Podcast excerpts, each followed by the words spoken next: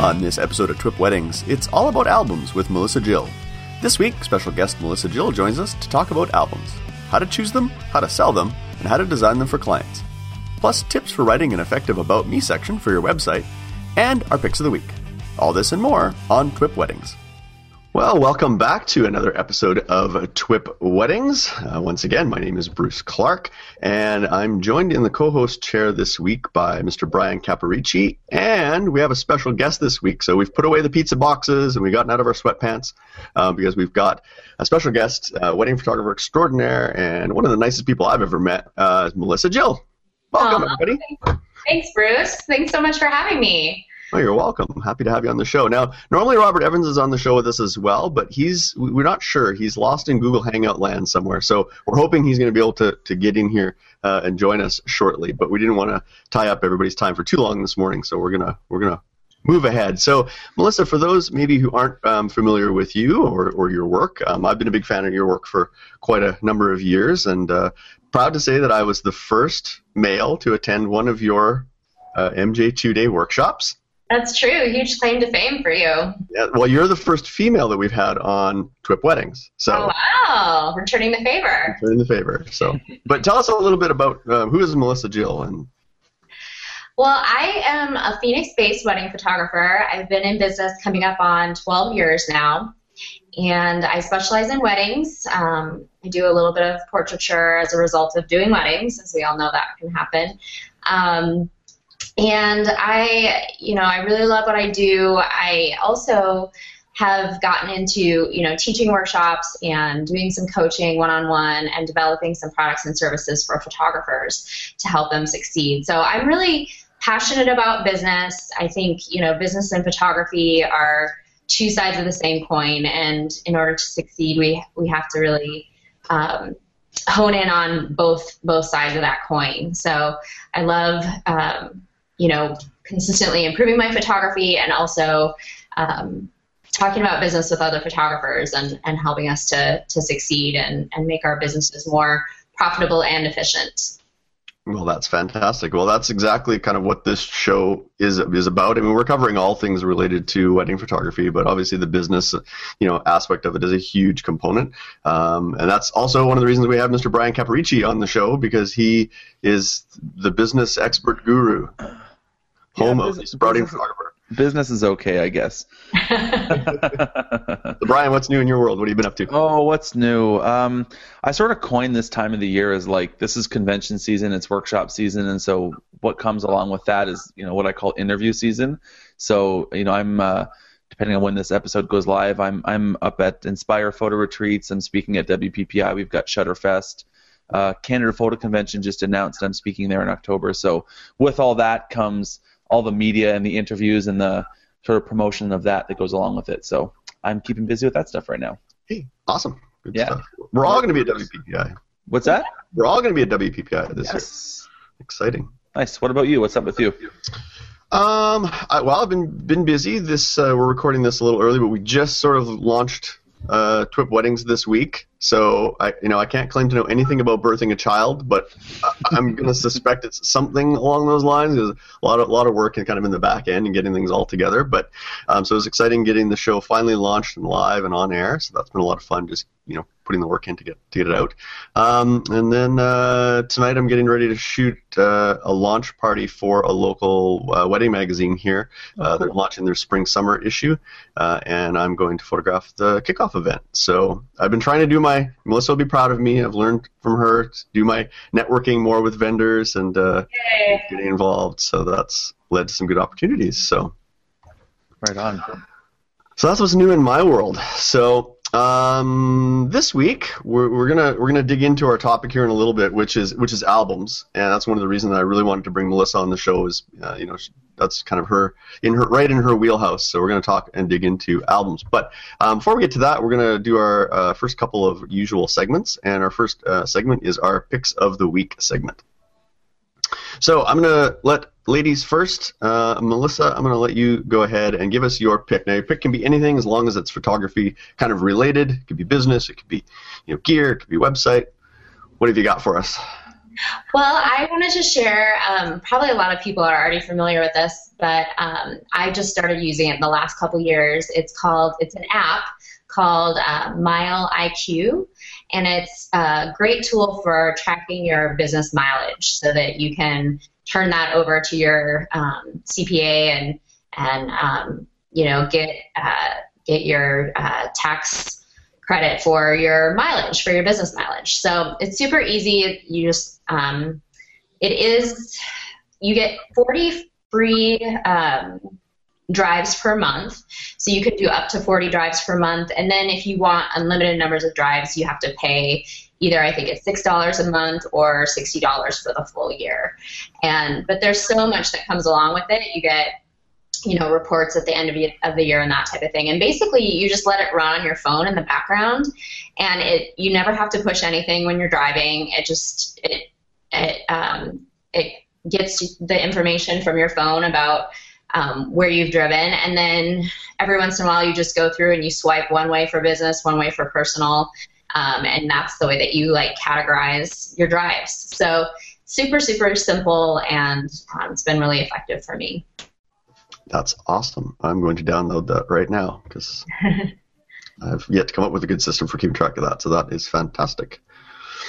Good pick. All right, uh, Mr. Caporicci, what is your pick this week? Yes.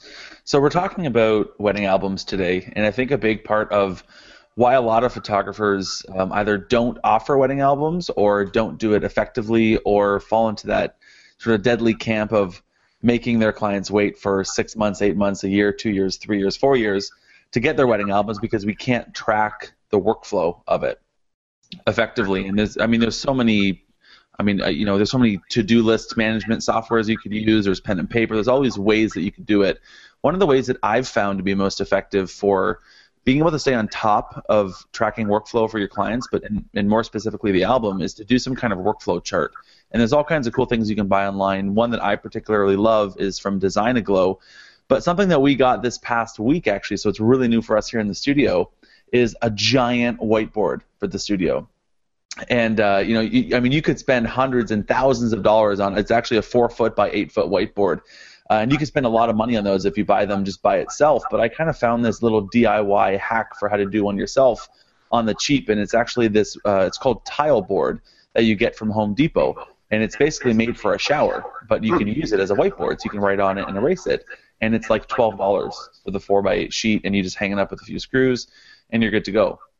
So if photographers are looking for a better way to track their client workflow and be able to stay on top of things, grab something like this for 12 bucks, get some whiteboard tape so that you can make the lines on there, make a new line for every client, and then sort of horizontally put all the steps that you have in your wedding album workflow and cross them off as you go through them so you have one sort of good place to track all that and you can always kind of stay on top of it. So that's my pick of the week. Either grab something from Design Aglow, or if you want to go on the cheap and make something yourself for 12 bucks, you can grab this thrifty board from Home Depot uh, and go from there. And and if you're in Canada, because I'm in Canada and we actually don't have the thrifty board at Home Depot, that's where they have it uh, in the U.S. And I gave you a link, Bruce, for the show notes. I had to go to a local uh, bath shop and just get shower board. It's the exact same stuff. It's like a melamine, um, but we didn't have it at Home Depot in Canada, so you can get it at a bath shop if you're in Canada. Oh, Fantastic. Yeah. So now, could I just write on my shower?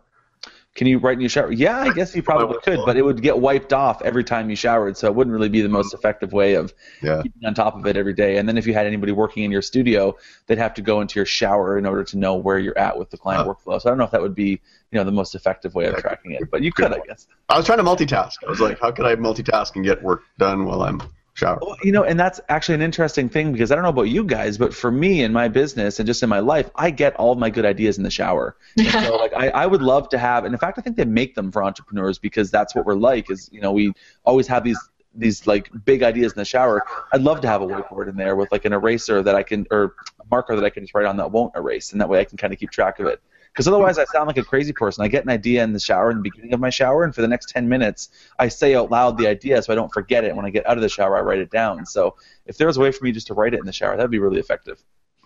There you go. Invention. There you go. You can come up with it. I like it. Awesome. So my pick this week is a piece of gear, and Melissa, I think you have you own these as well. I'm going to show them for those who are watching on the video, but these are the Holdfast straps.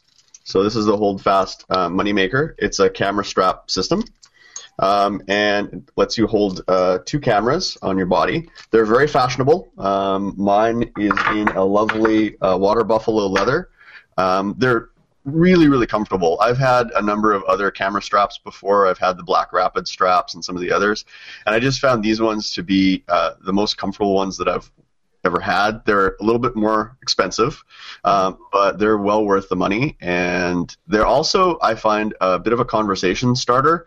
I don't know, Melissa, if you encounter this at all, but do you have a lot of people coming up to you and saying, "Oh, those are really cool straps. You look like a gunslinger," or "Where did you get those straps?" Do you find that with them? Absolutely, and people tend to take me a lot more seriously too. yeah, they're like, "Whoa, like, oh, she's uh, means business." cameras there. She means business. Yeah. yeah. So I've had them now for about a year and a half, and uh, they're they're really really good. So quite happy with that. So we'll put a link in the show notes on where to go find those. Um, they come in a bunch of different um, leather materials. You can get them in like water buffalo and I don't know all kinds of other materials, but they're really really uh, awesome camera straps. So Cool. All right. So our next uh, our next segment is our listener question segment, and each week we choose a listener question to answer on the show. And um, this week's question is not from you, Melissa, right? It's from a different Melissa. And I thought this would be an, an excellent question, uh, maybe for Melissa to, to field first. Um, so Melissa is trying to write about her. She's trying to write her about me section on her blog, and she's totally coming up blank. Everything I write sounds either really corny or really lame. Does anyone have some good tips? And I want to throw this over to Melissa first because I think one of the things that and how I first discovered you was sort, of through your blog and kind of how you I really liked how you injected yourself and your personality into your into your blog and into your branding. So maybe do you want to tackle this question for another Melissa that's trying to not write cheesy content for her about me section? well, first, let me say that I think writing the bio for your website is probably like the hardest thing you'll ever do as a photographer. it's really, really tough. And um, so it needs, you know, it's going to take some time. It's going to take some effort. It's not going to be something you're just going to be able to whip up. Um, so I definitely feel your pain, Melissa. I, I, I can relate. It's tough. You know, we're not writers. Um, but I guess what I would suggest is, you know, trying to think of a way to tell a story. People are really drawn in by story. And um, so rather than you know a lot of a lot of newer photographers when i look at their website they kind of have like a resume um, for their bio where they're talking about you know what they've done and how they're cool and it's kind of like they're trying to convince you to hire them and that is not very effective i think the more effective you know route is to just really try and um, connect with people. Try and focus on connecting with people on a human level and not as like i'm this photographer professional business person but more like i'm a human who loves photography but we can relate on other levels.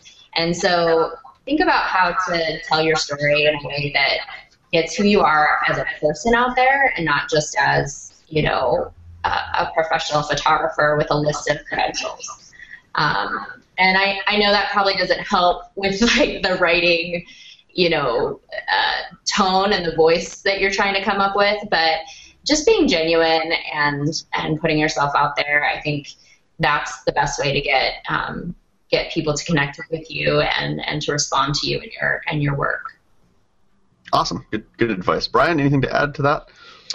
Um, yeah, I mean, I, we probably could have a whole episode just on this topic. Um, so I, am actually in the process of, of redoing this part of my website um, very intentionally because I think that a lot of photographers do struggle with this, and I'm actually documenting the process of what we're doing to redo this for ourselves so we can help other photographers with it. But he, here's my my main thought. I think a lot of photographers look at this as it needing to be a bio, and I think you know it, it's an about page, and I think that when you approach it that way, you're actually starting off kind of in the wrong direction because I really feel like who you are and what you do and how you do it and why you do it should be integrated in everything on your website. It shouldn't just be left to like one little bio section on your website because here's a point to really consider. As much as we like to think that people, you know, love us and there's all these things about us, when a bride goes to our website, they want to know what they're going to get out of it and what the benefit is to them.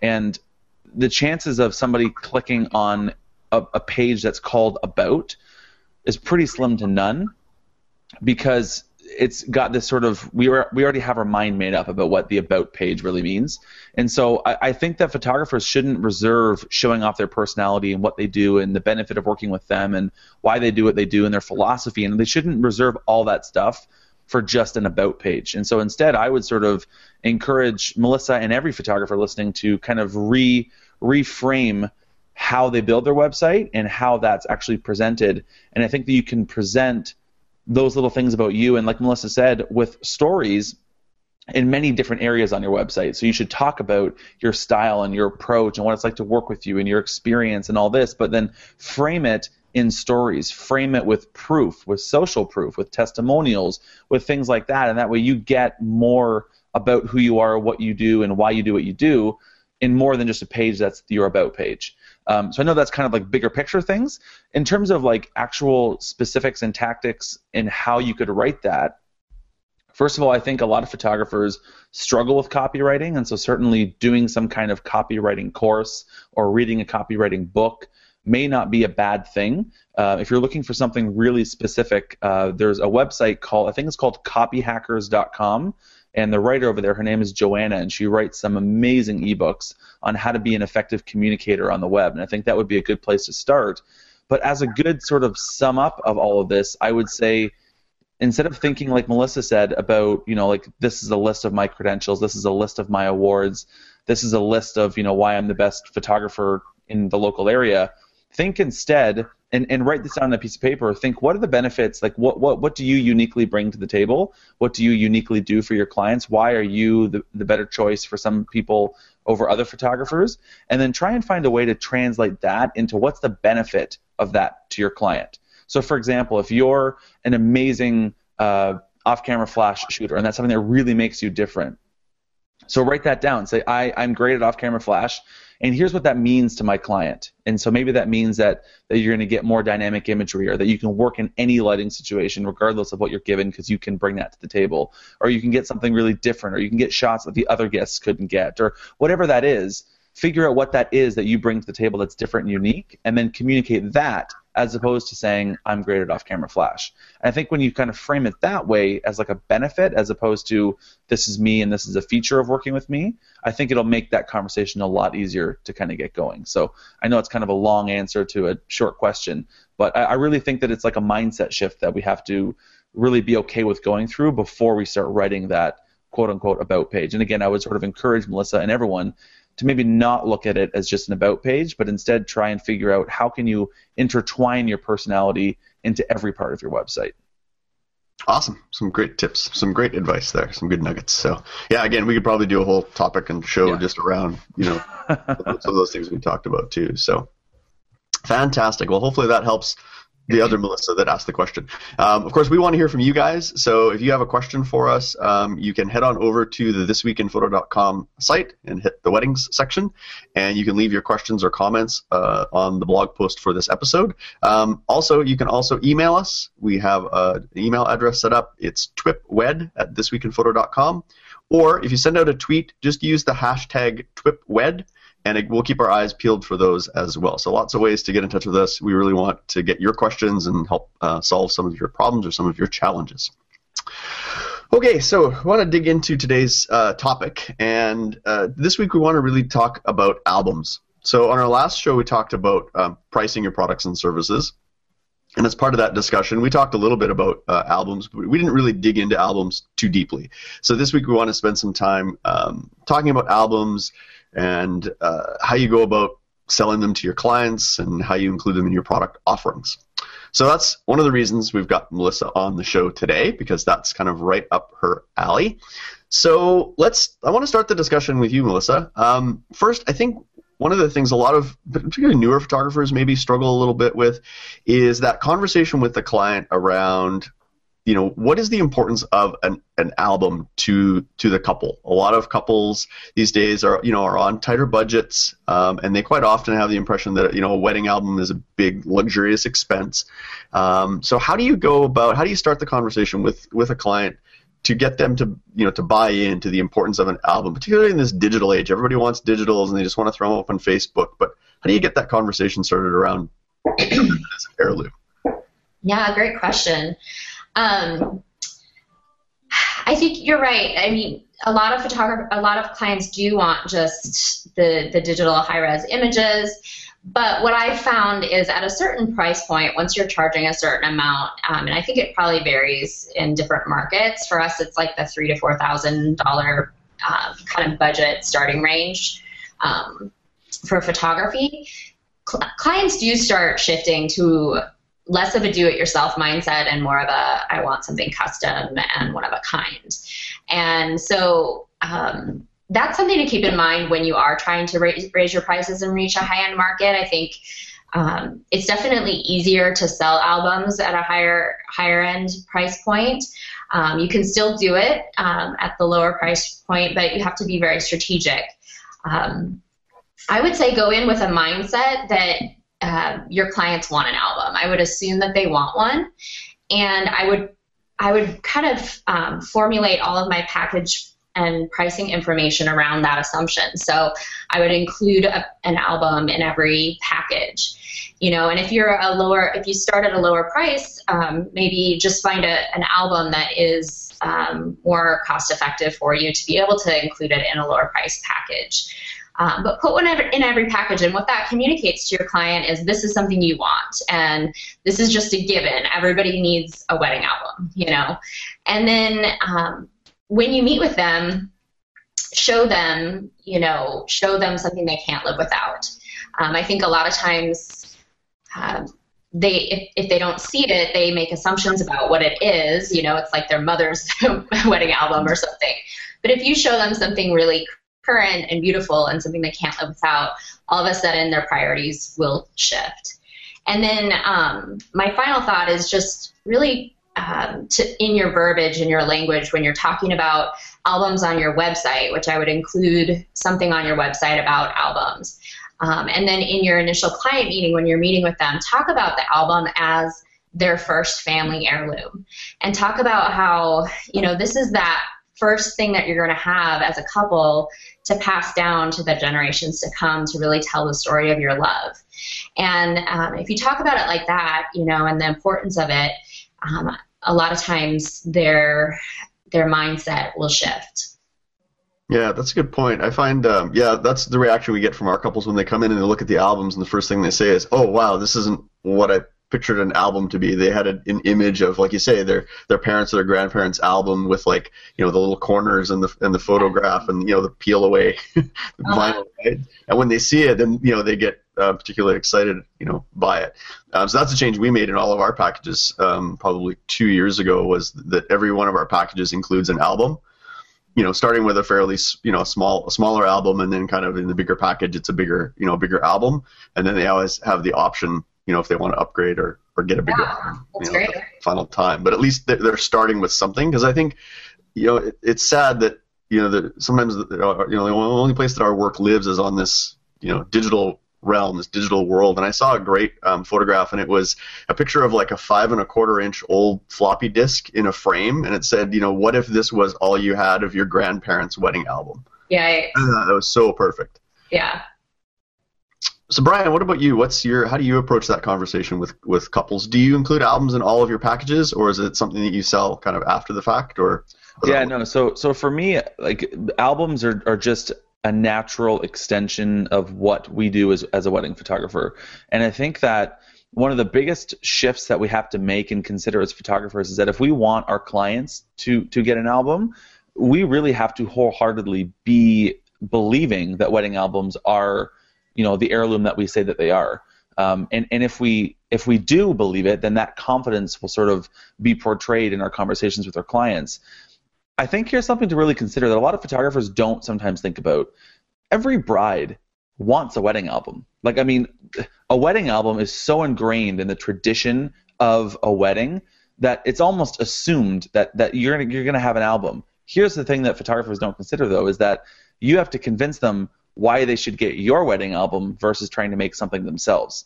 Uh, let, let's be honest. I mean, the consumer options today are decent. Like they're nowhere close to what we can do. The designs are nowhere close to what we can do. They don't have the same vision that we have for their wedding album, but the the printing options are there. And so we just have to be able to build up the value for what it is that we offer and how we do wedding albums to be uh, different and better and so much greater than what they can do themselves so that they can get a wedding album from us instead of doing one themselves. And so I think that's like a really, really good fundamental shift for us to consider is that every bride, when they walk in our studio, they want a wedding album. We just have to get them on board with us doing that wedding album for them. And so that then gets into the selling and the presenting and the marketing and all that of wedding albums. But I think that if you can just like fundamentally make wedding albums a big part of your process in every point of the conversation. Like I know something that we do is we are in our studio, we're always talking about the wedding album. Like we're talking about it on our website, in our first communication, at the meet and greet. I'm like showing them as many albums as I can. I'm using sample albums as a sales tool. We're constantly bringing it up in conversation. I'm even talking about their album the day of their wedding. So it's like I bring it up so much to my brides and grooms that there's almost no question in their mind that the wedding album is just the next step. Um, it also does help that I include it in you know 90% of our packages, so it's it's already assumed that they're going to be getting it. So that's sort of like in terms of where I'd start off with that conversation. Okay, so you mentioned one a good point. That's actually a good segue into the next question that I had is how do you go about choosing the album company that you're going to work with, and what are some of the big differences between the album companies that professional photographers can work with versus, say, the Shutterflies and the Blurbs and the, some of the you know more of the retail type um, options that you know Joe Public has access to. Melissa, let's start with you. How do you go about picking that album company? How did you pick your album company?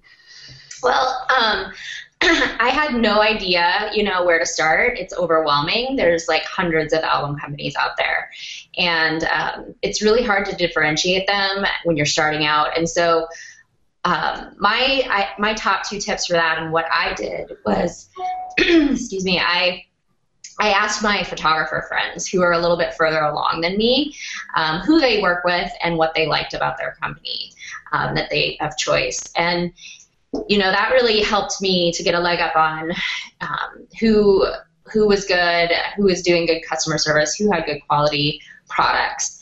And then the other thing is going to some type of trade show or convention like WPPI um, that's coming up, and that's a great resource because you could walk around, you know, a huge trade show floor and touch and feel and experience, um, you know, 40, 50 different album companies all in the same place. That way, you can, you know, really hone in on the look and the feel of the product that you want, as well as talk to some of the some of the representatives from those companies. Um, the top two things that I would look for in an album company are quality of the product. Um, you definitely want to get a really good quality product for your client and something that's going to last.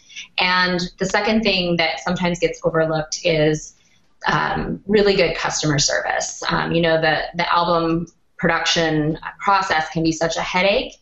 Um, but if you have a great uh, company that'll walk you through it and help you through those bumps as you're kind of learning their system, um, that's really invaluable.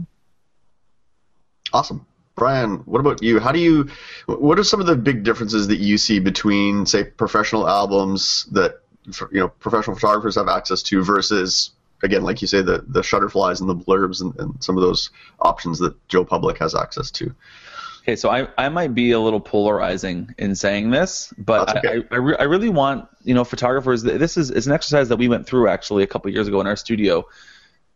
I wonder if photographers have ever actually printed something from a shutterfly or a blurb. Um, and, and, if not, I, I would encourage photographers to go and spend the 30 bucks or the 50 bucks and get one done so that you can look at it and see it um, the quality to our distinguished eyes and our viewpoint is is doesn't even touch what we can do from like a, a company like you know Finao or these beautiful books from Vision Art or these amazing companies that we have access to as photographers.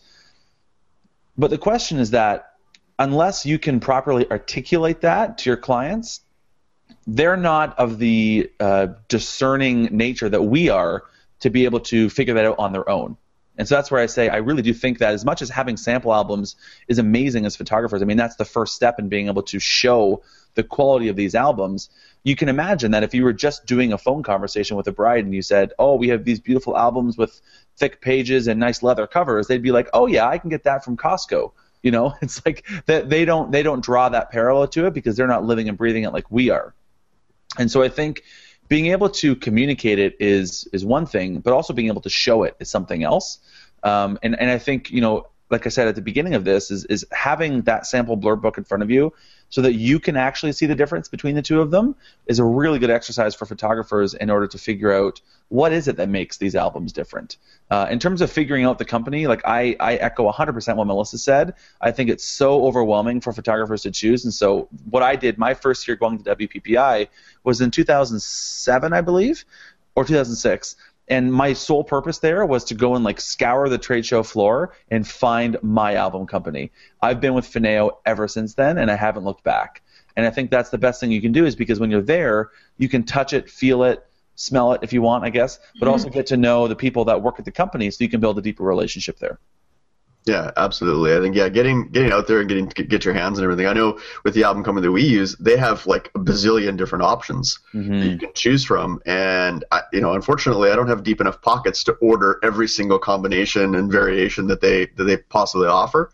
Um, but it's nice to still go and see like they've and they, they're constantly adding new things to their product lines as well. It's not like these album companies are static. That once you've made the choice, that that's all you're ever going to have, you know, forever. Um, they're always changing. They're getting new technology. They're getting you know new materials and different things to work with. So it's always good to revisit that every once in a while too, and say like, what do they have that's new? Maybe there are, you know, some of my stuff isn't looking sort of stale and dated. You want it to be kind of current and, and a little bit not too trendy. We try to stay away from stuff that's too trendy, um, but certainly stuff you want stuff that's current. You don't want them to look at your sample albums and go, "Ooh, that looks like my my mom's album or my grandmother's album," right? So you want it to be current as well. So I want to talk about options. And Melissa, I, I read a great thing on your blog about choosing brick. yeah, um, you know I, where I'm going with this, right? I do, yeah.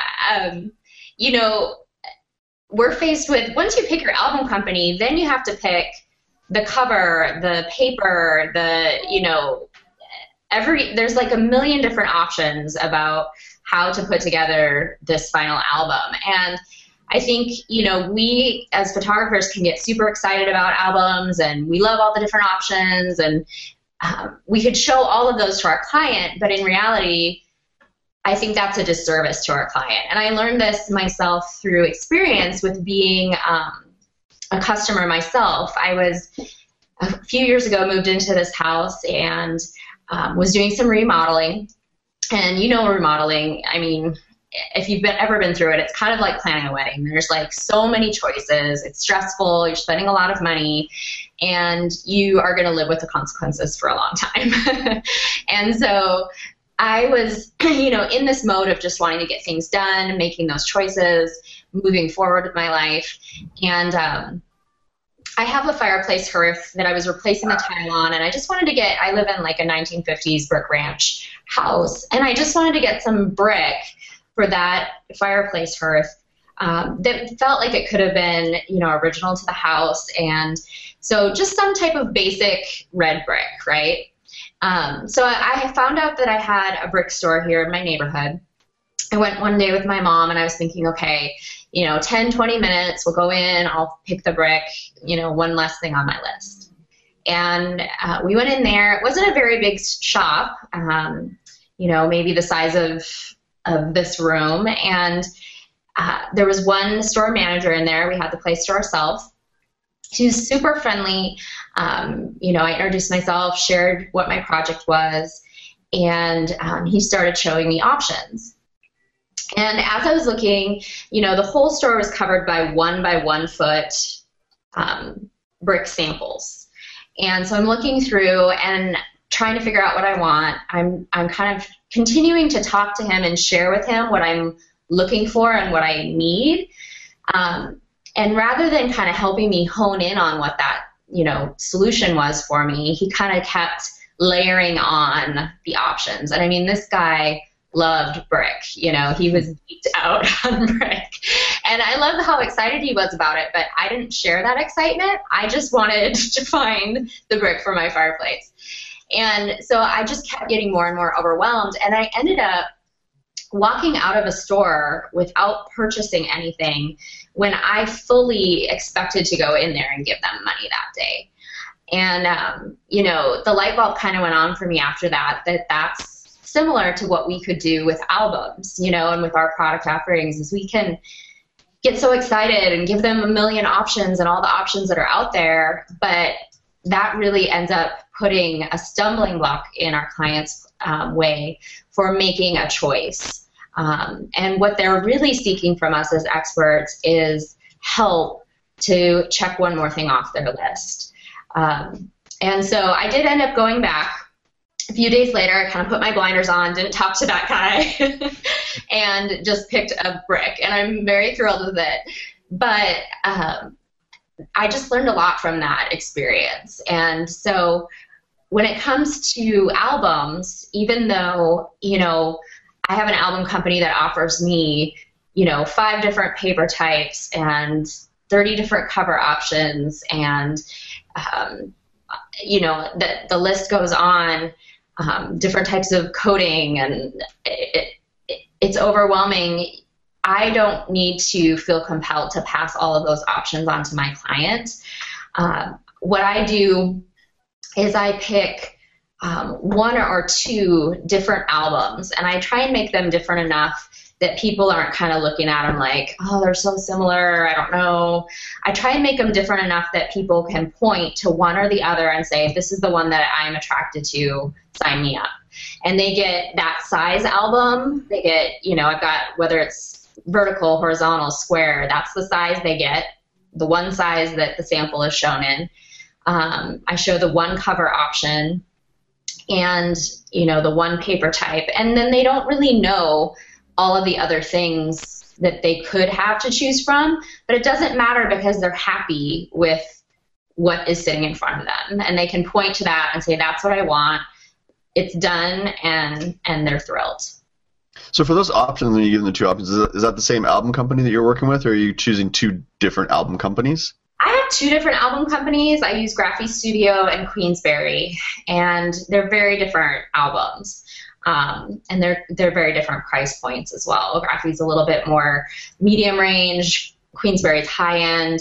For Queensberry, I have an album that's just really like one of a kind. It's called a duo album. It's got a custom matte uh, openings as well as some flush mount images that go to the edges of the page and it's got this very very high end feel and that album i charged $3000 for so it's not something that everybody can purchase but it definitely appeals more to a high end client whereas the graphy album has a metal cover um, it's a little bit more of an album that might appeal to the masses, but it's also afford- more affordable.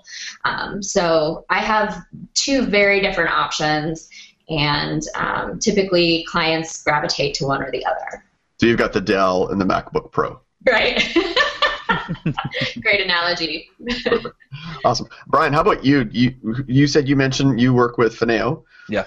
Um, how do you handle the? Because I imagine I'm not as familiar with Finao. I also use Graphy, like like Melissa.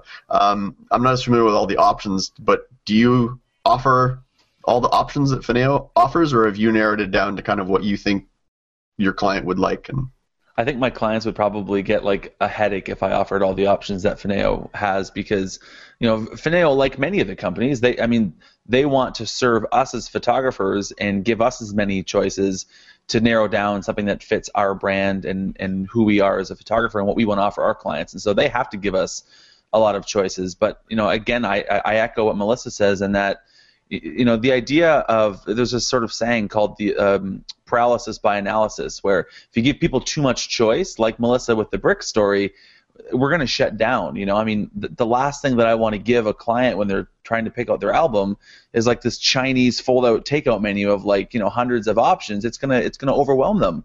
Um, and, and and i also think that us as photographers I think if we stop looking at ourselves as just purely service providers and look at ourselves um, as like consultants in a way where it's like if we can sit down with a client and say, what are you looking for? What do you like? What's your style? What's the style of your home? What was your wedding like? I think that we should then be able to sort of take all of the options that we have available kind of behind the scenes and then say, this is what I think is going to be best for you. What do you think?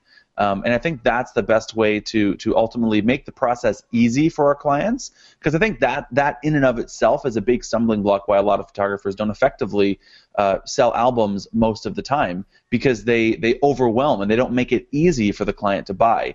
And choosing those those all those options is just one of the things that makes it really complicated. There's other things like designing, like proofing, like everything else that goes along with it.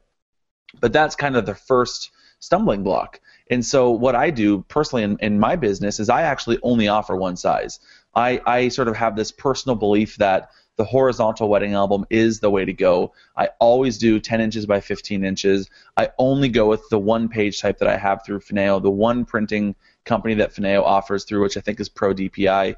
And then I've narrowed down the you know 50 or 60 uh, cover choices that Finao has, all the different leathers, and I've narrowed it down to like maybe 12. And they're just like the really simple 12. Like, you know, do you want a brown? Do you want a black? Do you want a this? Do you want like all these little earth tones? The colors that make sense for me and for my business and for the clients that I know that I'm going to have. And then if they want to go with a photo cover, again, with my particular company, Finao, there's like 20 different options for photo covers. I could go with the plastic over front. I could go with the metal. I could go with the canvas wrap. I could go with this. I could go with that. I've just chosen the one that I like and that I think connects best with my clients. And if they want photo cover, that's the only option that I give them. So I've kind of taken that decision making process and, ma- and made it as easy as I possibly can while still giving them choice to choose what the album looks like on the outside. Awesome. Good tips. So, talk a little bit about samples. So, you, we all mentioned the importance of having samples in your studio to show your clients because that's the only way they're going to, I think, buy an album is if they can actually see and get their hands on it. Um, how often do you guys update your samples? And how do you what do you put in the sample? Is it a full complete wedding or is it more of a portfolio type that has multiple weddings in the in the one book? Melissa, what what do you do? Um, I update every few years, you know, whenever I have a new wedding that I just love or I feel like the old sample really no longer represents my best work.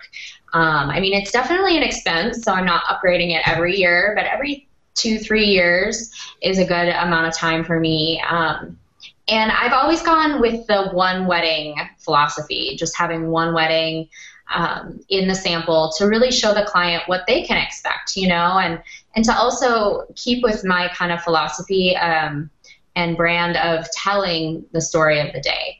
Um, you know, if it's kind of jumping around page to page between different weddings, it doesn't really tell a cohesive story. And so I really like um, how powerful an album can be with telling the story of one day. Yeah, I think it's good because then the clients also get to see like this is how you tell a story of the day because anybody could probably put together something of you know their highlight shots, their highlight reel. Right. That's the same thing on a, on a website, right? You can put your best work out on a website, but clients, I think, want to see a full wedding. They want to see how you're going to document and tell the story. So I agree with you on that, the full weddings. Brian, what about you? What, uh, how often do you update your samples? Yeah, so I again feel like I just need to like get a yak back and repeat this. Like I, I echo what Melissa said as well in terms of uh, one wedding per album. I would actually almost layer another thought on top of that and I do this very intentionally. I'll explain why, but I actually will only print copies of my clients' albums. So I actually don't design sample albums specifically to be a sample album. I will just print a copy of my of my clients' albums.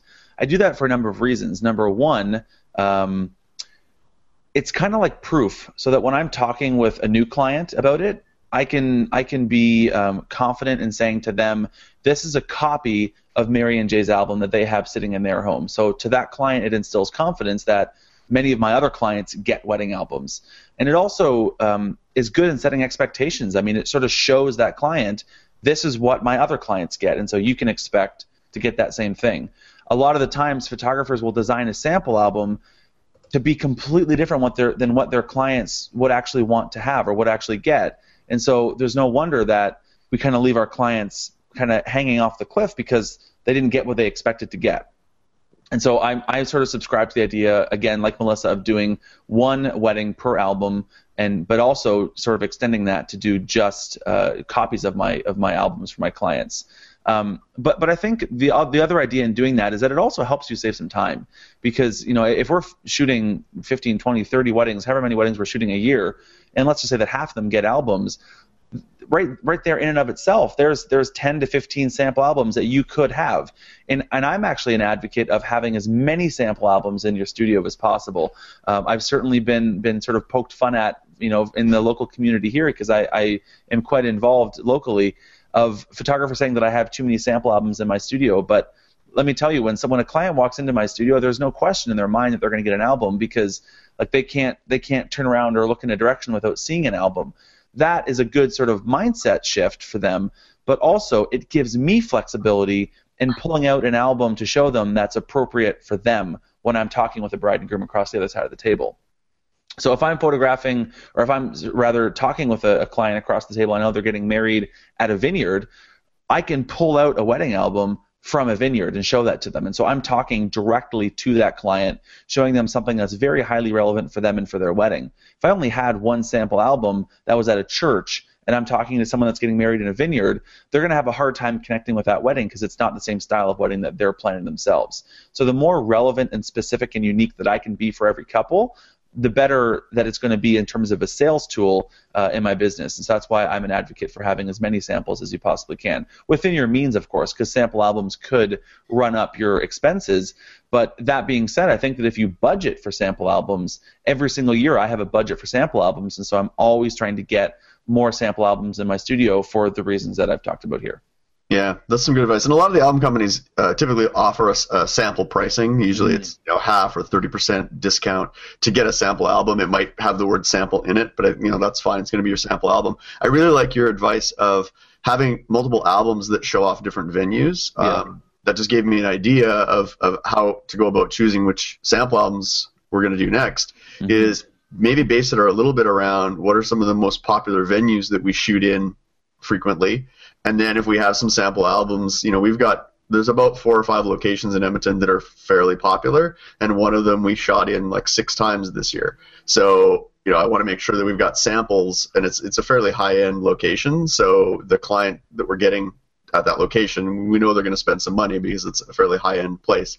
So if we have some samples that show that venue off, there's a pretty good chance that when a client comes in to meet with us, they they might be at that venue. So it really kind of, like you say, can yeah. connect with them a little bit better if you have something to show them from that venue. They can they can start to picture it a little bit. So. Another quick thought, just to layer on top of that, Bruce, because I, I totally subscribe to that model. Um, if you want to make albums a big part of your business, and I mean we've talked about this several times here already, uh, we again we have to believe in it ourselves, but we also have to make it a part of how we present and talk to people. A, a lot of the times when you've got someone in your studio and they're saying, you know, let's say they're getting married at whatever venue down the road, many photographers might go pull up their laptop and show them, you know, go on their blog and show them a set of images from that specific venue or from one of those vendors to show them something. But what we're doing when we're doing that, I mean, of course, we're helping and giving some inspiration, but we're in doing that digitally, we're reinforcing the fact that digital is a valid means of archiving and keeping and enjoying photography. Whereas instead, if you make that part of like an album where you have albums from many different venues and you show those to the client, you're just reinforcing the fact that albums are the best way to preserve wedding photography. And so you're kind of reinforcing that brand that you're wanting to build sort of in and of itself. Um, I think that you can do sample albums like you're talking about, Bruce. The other thought that I did, and, and we did this a couple years ago, you know, there's there's probably 20 venues here where we're, we're at that I photograph at often, and I want to have sample albums for every single one of them without going and spending $600 on a new sample album from Finao for every single one of them. What I did is I actually chose a more economical option for all those, and I call them venue books. And so I have them in a separate area of my studio. They're thinner pages, they're more affordable, they're more economical. They're around you know, $100 each, and I printed 20 of them. So I hmm. printed a venue book for all the popular venues that we photograph at during the year, and I don't bring those out when I'm talking about albums to the client, but instead I bring them out if I need to reference something specific to that venue. And the, each of those albums really nicely shows off that venue, so I can again be talking very specific to the client that I'm sitting across the table from. Nice, good suggestion, Melissa. You, you take that one step further, and you actually do vendor albums that you give to the different um, uh, venues. Is that right? Yeah, I actually use Blurb to create press print books um, inexpensively and just uh, for every wedding that I shoot at a venue, I'll that I want to work at, I'll um, create a little seven by seven um, book with about 85 to 100 photos from that wedding. They'll tell the story of the whole day, but also really hone in on, mo- you know, showing off that venue. Um, and so the idea is, you know, the cover page will have the vi- the venue name on it. My logo will be really small. It's a tool that I want to give them to be able to show off their venue and market their, you know, their space to potential clients. Um, so I want it to be, you know, a tool that they want to pull out and use um, to show off um, every wedding that they've had there, you know, that I've shot. Awesome. You're like Oprah. You get an album, and you get an album, and you get an album. well, the, the cool thing about that too, like what I love that Melissa does, is that if you're ordering these for the venue already, and if you're doing it through like a blurb, you can do duplicate copies probably pretty affordably. Mm-hmm. Um, just grab a copy for yourself, and that way every album that you give out to another venue, keep one for yourself, so that if you're sitting with that client across yeah, the table, great. then you can you can give them or you can show them uh, those photos as well. Mm-hmm. Cool, love it. So uh, we get we don't want to, want to be conscious of everybody's time here, but I wanted to just quickly um, chat a bit about the the process, so the actual client interaction and how that kind of process works.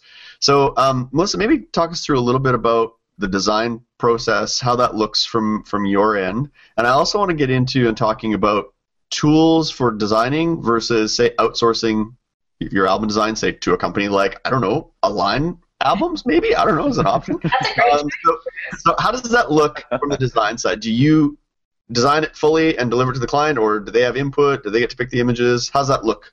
Great question, and I've learned everything through doing it the wrong way to begin with. So. Um, originally gave my client the choice uh, to pick their images and just took forever. It was just, you know, couldn't get that back from the client. Albums were taking years. And when I realized I had epiphany that that's just too big of a job to ask our clients to do, um, to narrow down their images to a certain number without really knowing what the design is going to look like. And so we pre-design our albums and we do it very quickly after the wedding. Um, so our typical workflow with, with digital photography is shoot the wedding Saturday, blog Monday, some favorites. Wednesday, have an album design online for the client. And so we use our favorite images and, um, you know, the, the, the images that we think will be ideal to tell the story of the day. And we lay that out um, beautifully. And it's so much easier for us to design it, you know, with our favorite images and really present a cohesive design if we're given the freedom to do that. And we let our clients know up front that we're going to do this for them. We present it as a service to them and let them know, you know, this is really tough. It'll be much easier for you to look at the design, like an existing design, and make choices from there. And so we'll send them the design. We get all the proofs online by Saturday. Um, so between Wednesday and Saturday, we just say, you know, enjoy your design. We'll get back to you um, with instructions for how to proceed once all of your proofs are online. And then um, we, we send those, those instructions. And so they get two rounds of revisions to be able to swap out images, make changes so that it's perfect for them. So the client, I mean, it's really the best of both worlds because you can present an ideal design to them, but it still gives your client freedom to make the album their own and make it something that they love and is perfect for them. And uh, so we include two rounds of revisions, and um, that's a good amount to be able to, you know, get all their changes made. And if they need additional rounds, we do charge $50 a round for that just to keep you know, keep them honest and keep them focused when they're making those changes so that they're not just, you know, deciding to change everything every time that we send it to them. Um, so that's our schedule and works really well. As far as the tools um, that we use for designing, uh, for outsourcing, Align Album Design is a great tool. It's a company that I started about three years ago and uh, you can find them at alignalbumdesign.com. And our focus is really on doing fast, affordable, and clean designs. And so we uh, we have four business day turnaround. We most of our album designs are done in two days. Um, that's kind of our internal goal that we have. And then we include three rounds of revisions. Um, in the cost of every design. Um, the cost is $8 per spread, so you can get a decent size album for around 120 to 150 uh, dollars as far as the design work goes, and that includes all of the client revisions. And we use um, album exposure for proofing, and so you can have your own branding on the on your proof. Your client doesn't even need to know that you're outsourcing, which is really great. Um, and we, you know, we include those three rounds of revisions so that way you, as the photographer, can um, use one round to make it perfect for you um, to present to your client, and then you can pass on two more rounds to your to your clients. And um, you know, we your clients can type their revisions right under each spread online and push the revise button and that goes straight to, to your designer and they'll make those changes within two business days and get it back to you so that way you kind of keep the train moving and you don't have any hangups, you know? Because inevitably it always seems like clients get the their revisions back to you right when you have like a double header wedding weekend and you know you don't have any time to get anything done um, because they're taking their time and then when they have time it's when you're busy, you know? Mm-hmm. So that's where having those having something like Align is is great because it'll keep your customer service going even when you're busy. Um, so as far as outsourcing Align album design is what I would recommend. Uh, for if you're going to do your design yourself in house, um, the tool I recommend is Photo Junction. Um, it's a great uh, drag and drop tool, really easy to um, uh, to, to use and, and create designs, and then you can export those you know, as layered PSDs, JPEGs, anything you need, um, and put those online for proofing for your clients. Awesome. Brian, how do you how does the design process work on your end? What's it look like in your studio? Mm. So uh, you asked me after Melissa again, and so can you guess what my answer is going to be? You know, uh, totally. So you know, we talked earlier about uh, we have to make it a we have to make it easy for our clients, but b we have to be able to convince them convince them is a sort of harsh word, but we have to be able to explain and, and create the value proposition for why they should go with us versus doing it something themselves. And if we're asking our clients, hey, Mr. Client, here's a thousand pictures, send me your hundred favorites, like that's something that they could do themselves and then take and just you know you know what I mean. If, if we're kind of like offloading that onto their plates, then really the only thing that we're bringing to the table is the printing of the photos and the and the album. And I don't think that that's enough to justify what we need to charge for albums. And so I really think that we need to take that sort of onto our own shoulders and again continue that path of us being a consultant, of us being an advisor. If we can be their designer in this, then we can sort of influence the decisions that they're going to make, but also like listen we're photographing the wedding for the album i think that most of us um, have a better idea for how an album should flow in terms of how our photographs go into it than probably most of our clients would because we do this all the time. Like this is this is for me the wedding album is just a natural extension of the vision that I have for a couple on their wedding day.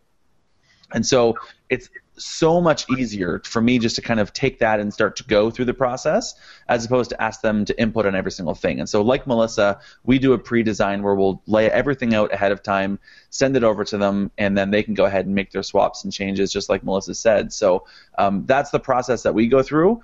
I think that a lot of photographers struggle on that design end of things. I've, I've talked with hundreds and hundreds of photographers that are saying things like it takes me eight hours to design an album or it takes me you know a week or whatever. And again we have to make it easier for our clients to buy. And so the quicker we can get that to them the better. And if you're spending something like eight hours to design an album you have to charge a lot of money in order to justify that price and that time that you're putting into it. And so i think for 90% of photographers outsourcing to some you know someone like Align is perfect because it gets the album done. You can still have control of it, and you get a beautiful album made. And I actually think, as a quick side note, the idea of having a clean album design is so much more effective than cluttering it up with like overlays and designs and flourishes and all those kinds of things. I think we really should keep our albums timeless. And so I love that Align really focuses on that.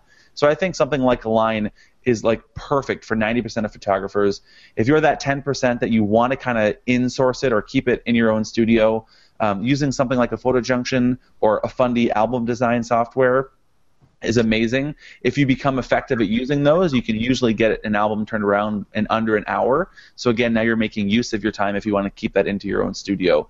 Um, but again, you know, in terms of outsourcing, for something like eight dollars a spread, in in comparison to what you're charging for an album, I just think you build that into your prices and get that off your shoulders so that you don't have to worry about it and get backlogged.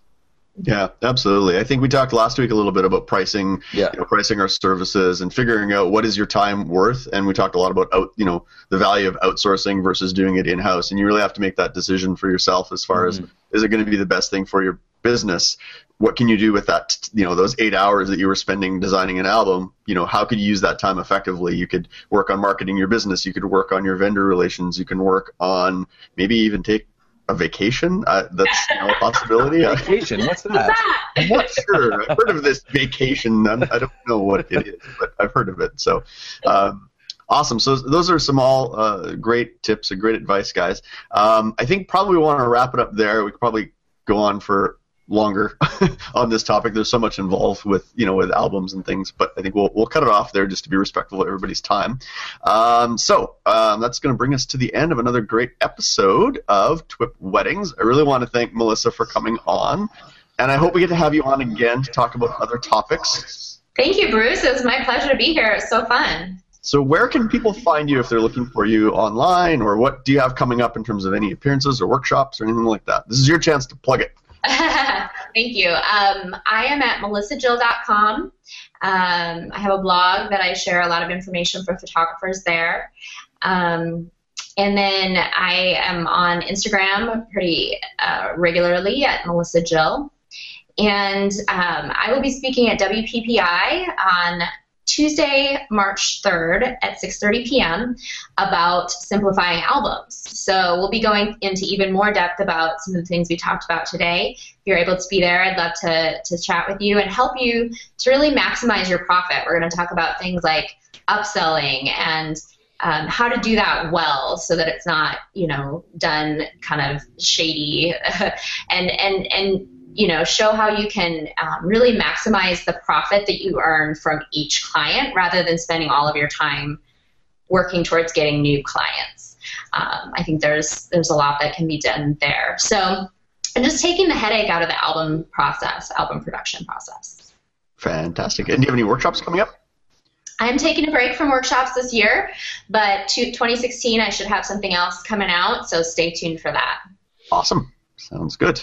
Mr. Caporicci, where can we find you these days? So, in terms, so you can find me online at sproutingphotographer.com, or if you want to go to any of these social media networks, I'm always BCAP Photo, so BCAP Photo. Um, if you're interested in diving a little bit deeper, because like you know Bruce said, we literally could spend probably 24 hours talking about these album topics, and so uh, I actually do have a four-part series that I wrote on sproutingphotographer.com. Uh, one talking about how to sell an album to every bride, another talking about using sample albums as a sales tool, and then we talk about pricing mechanics and then pricing psychology. So it's a four-part series on pretty much everything to do with the business of albums. So if anyone wants to dig a little bit deeper into that, you can just go to sproutingphotographer.com and search for business of wedding albums. And uh, in terms of appearances, uh, like I said earlier, I'm at Inspire Photo Retreats coming up in Portland in February. I'm speaking at WPPI uh, all about pricing on Wednesday morning. Um, I'm at Shutterfest coming up in April, and then in October, I'm at Canada Photo Convention. That's where you can find me. Wow, you're you're everywhere. I keep him busy. awesome, good stuff. And if you're looking for me, um, you'll find me over at my website, which is momentsindigital.com, or on the interwebs, the various social network of choice, Instagram, Twitter, uh, Bruce Clarke, uh, Clarke with an E. Um, I will also be at WPPI, but I'm not speaking. I'm not one of the cool kids. I just I'm going as an attendee for, for my first time actually. So Oh wow! Quite excited for that. So that's going to be pretty fun, and we'll actually get to you know hopefully see everybody there um, at WPPI. And that brings us to the end of another episode of TWIP Weddings, raising the bar one wedding at a time.